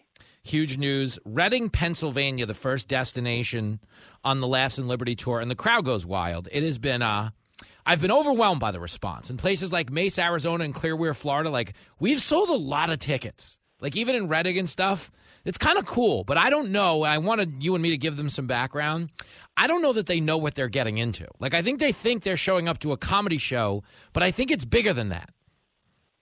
It's it's bigger than that because you know I've been telling people very humbly it is uh, the best night of their lives, and you know I'm I'm looking forward to seeing people cavorting. I've encouraged people to buy us drinks, uh, which I think is a very kind thing for me to ask. Um, and you know it's it's it's a big deal to imbibe with us, hear our stories, hear our tales, and uh, you know really give into the process, Jim, which is a humble ask again. It is, it is though. It's like a religious revival because we're going to hang out on stage and we're just going to get drunk with these people. You know, tell some jokes, tell some stories, answer their questions. I'm excited. I'm fired up to go. And uh, you, Yes, so so you and I you and I will both have a nice chunk of time to uh, regale the audience with you know tales of our misfortune, uh-huh. and then uh, then we are going to have a Q and A where people can ask us whatever they want, and we've got a full half hour plus. Also, which you know it just it speaks to our generosity. We're having a VIP meet and greet in every city we go to. well, you can pay extra to meet us backstage because that's that's how That's well we treat absolutely people. You talk about you talk about giving back to the community, which we will. We'll be giving back to local steakhouses and strip clubs uh, after we're done with this expensive VIP meet and greet. I kid.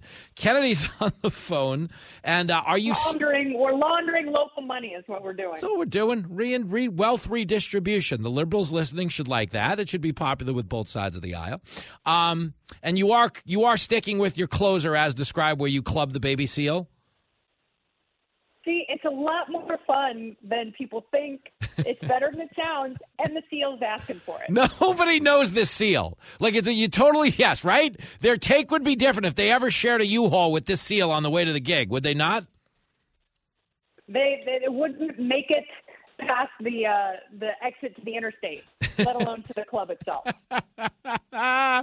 We're talking to Kennedy. Yeah, you wouldn't even what you one exit on Route 78. By the time we got to Reading, you'd be like, you know what? Pull over in Allentown and beat this thing up.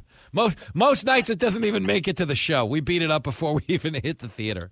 Oh, that's funny. Uh, we're talking to Kennedy. The Laughs and Liberty tour gets underway May the 6th. We're in Reading, Pennsylvania. Then we're going to Clearwater, Florida. Then we're going to Davenport, Iowa. Then we're going to Mesa, Arizona. Then we're going to Lexington, Kentucky. I feel like I'm giving the Howard Dean speech, by the way. Remember he's like, then we're going to go, "Rah!" then we're going to Holland, Michigan. "Ah!" and there might just be a stop off in Los Angeles for the 4th of July. Um, Well, you know what? We someone's got to broil those ribeyes. you know what I'm saying? Nobody throws a better July 4th. Honestly, nobody in the And- country. And, that's also, but but Jim, this is this is also like it's it's not only um, the best night of your life. It's also a chance to develop a little healthy competition within the cities that we're visiting because we've taken it upon ourselves to try and rate the best steak in your city. yes. So wherever that is, uh, make a case to us. We will go there after the show. Get out of there, you little you fat bowling ball. Sorry, my dog was eating my daughter's bagel. Let me. Which is, it's, I mean, he had his face in that thing. That must have been like Sean Penn and Madonna's wedding night.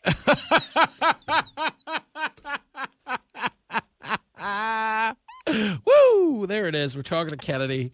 And yes, so if there is a local entree, because if we wind up in a market that's devoid of a of a steakhouse that they deem adequate, we are we we the plan is to eat steak because we're on a big protein diet for the telly.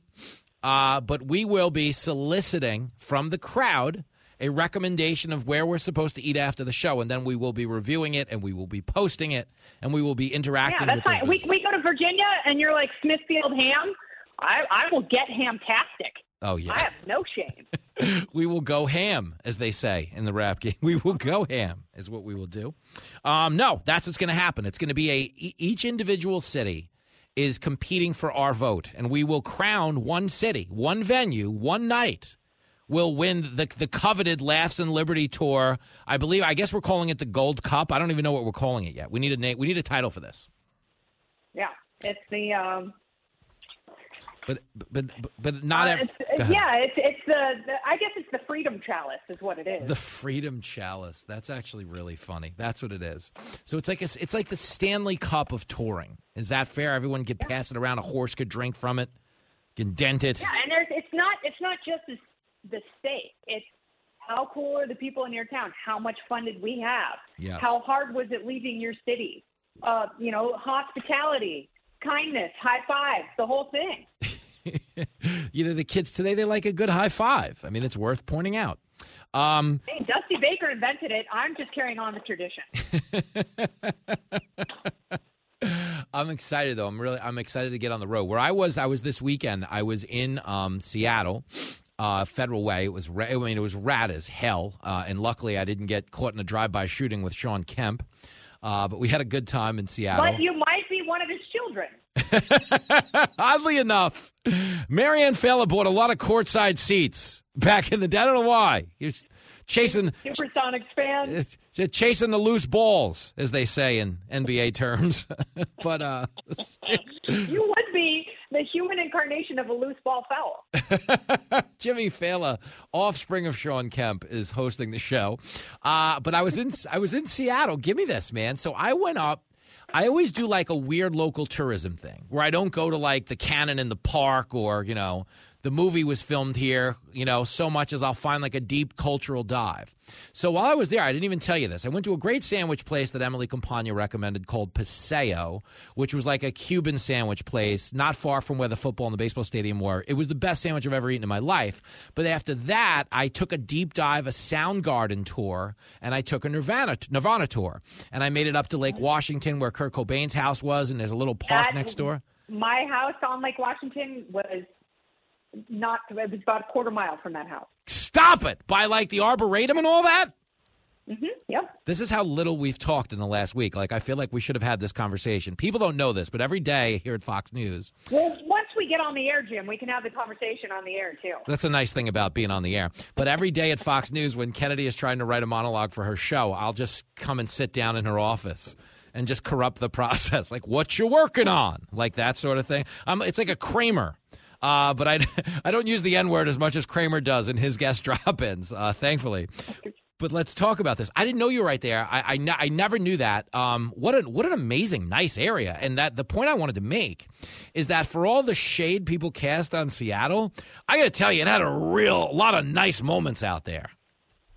Yeah, it's it's a beautiful. Uh, aside from the raging liberals and the authoritarian buffoons who have taken over the city, it's absolutely beautiful. Like it is the view of Mount Rainier, mm-hmm. Lake Washington. Like there's so many incredible lakes and natural elements Yes. in that part of the world. Like and the Snoqualmie Pass, like the mountains are stunning. Yeah.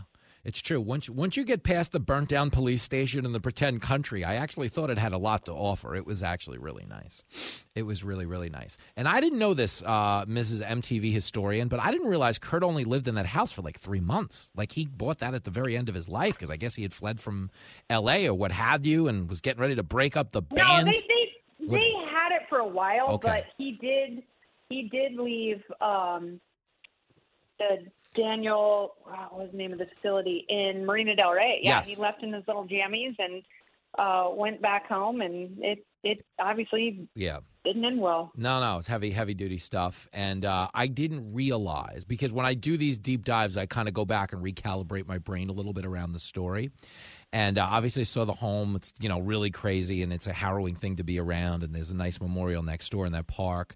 But I didn't. Daniel Freeman. Yeah. Oh, Daniel. Yes, the Daniel Freeman Center. And I did read that Marina Del Rey. But I also didn't realize that the live album that you are heard heckling on uh, at the taping of the Nirvana MTV Unplugged was a posthumous release. At the time, I was like a high school kid, so I wasn't really paying attention. I had bought it in like a 10 CD for a penny type deal within a year or two of its release.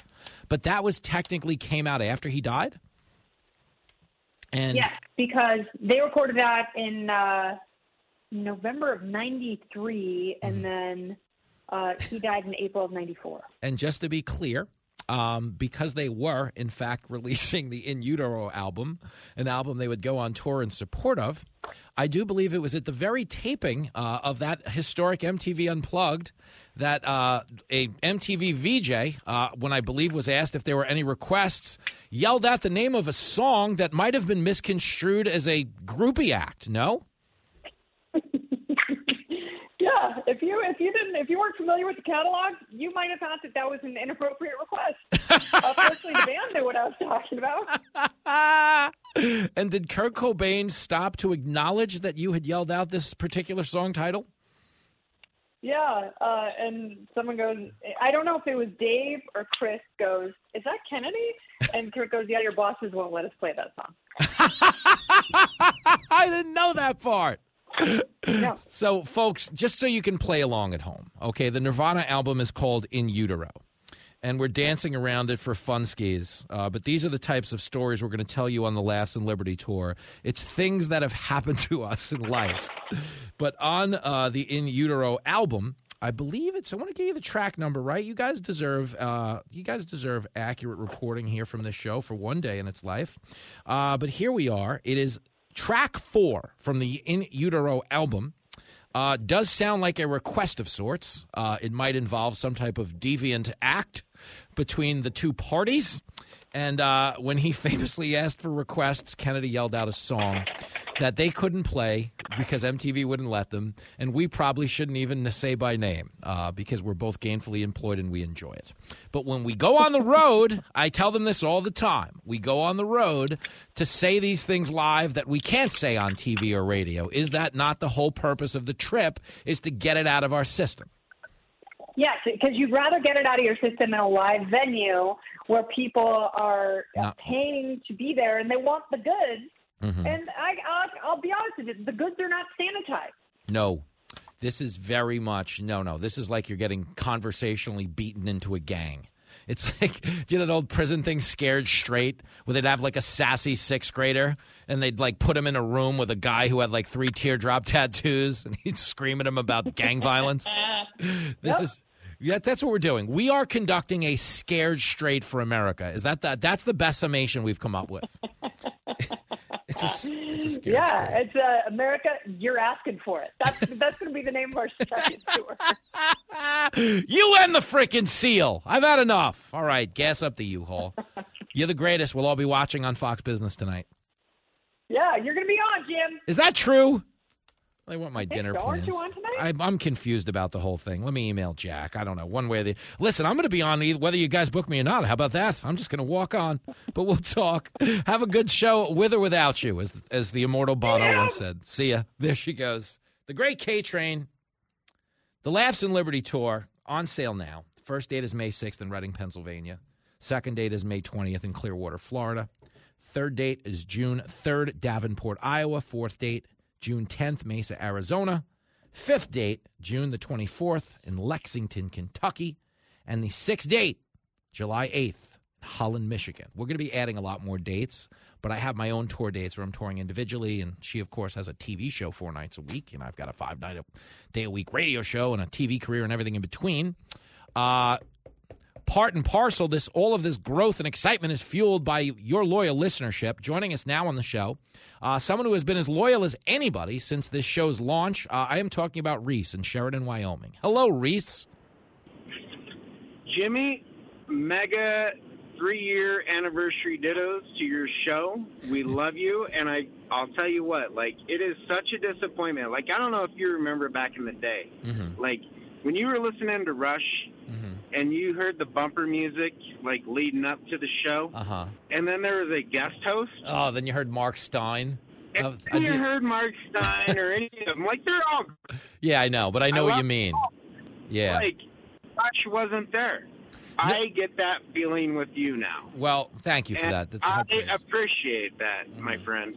No, and I'll tell you what, Yeah. you will not find a better, more hospitable community than Sheridan, Wyoming. So you come here, and I will give you the best steak. Oh, you will have the best hospitality. reese Stay here, please. We need you, brother. You brother. sure know how to we treat a girl. We need you in Sheridan, Wyoming. we're gonna work it out Like, we're gonna. Don't I'll, tell all those. Don't tell all those city folks about Sheridan because we don't want all those here. We just like we like you. I'll, well, Just- thank. That means a lot to me for real. And I will tell Kennedy we're going to Sheridan. And if she can't make it, I'll bring Dana Perino because, as you know, she loves Wyoming. So, Reese, this is going to happen. This is a campaign promise to you, and I never break my campaign promises. I will see you in Sheridan sometime soon. Fire up, fire up whatever you're cooking on. Okay, cast iron, pan, grill. I don't care. The Faillas are coming and they're hungry. Uh, happy anniversary to you, Reese. Thanks for riding along. We're back after this. It's the show that never hits the books. I love the poorly educated. You're listening to Fox Across America with Jimmy Failla.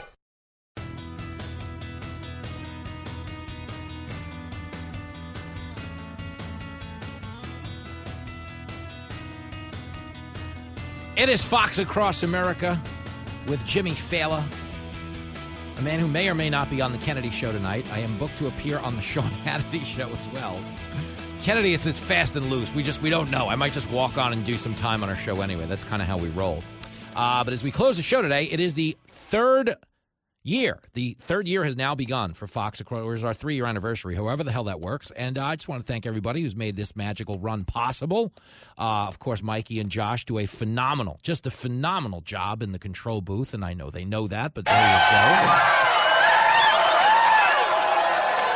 And if you missed any of today's content, you can, of course, get it uh, on the Fox Across America website. Mikey, I believe they should know.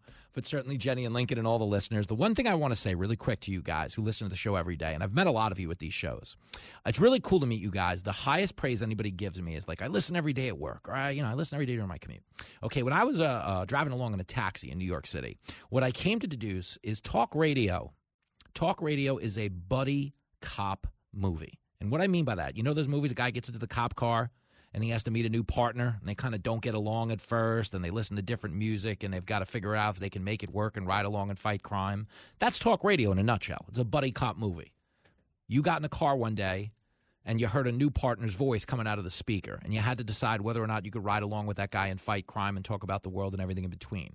And every one of you uh, who decided I was a suitable partner, it's the highest praise to know, you know, I'm worth fighting crime with day in and day out. So to all of you uh, who have, you know, chosen me as your partner, I say thank you. And uh, obviously, for those of you who asked the Sarge for a transfer, I say go. I'm kidding. But happy anniversary to us. Happy anniversary to you. I will see you on the television tonight at 9 o'clock on the Sean Hannity Show. Until then, uh, it's over. Pay up, get out, be a Republican, be a Democrat. Just don't be a.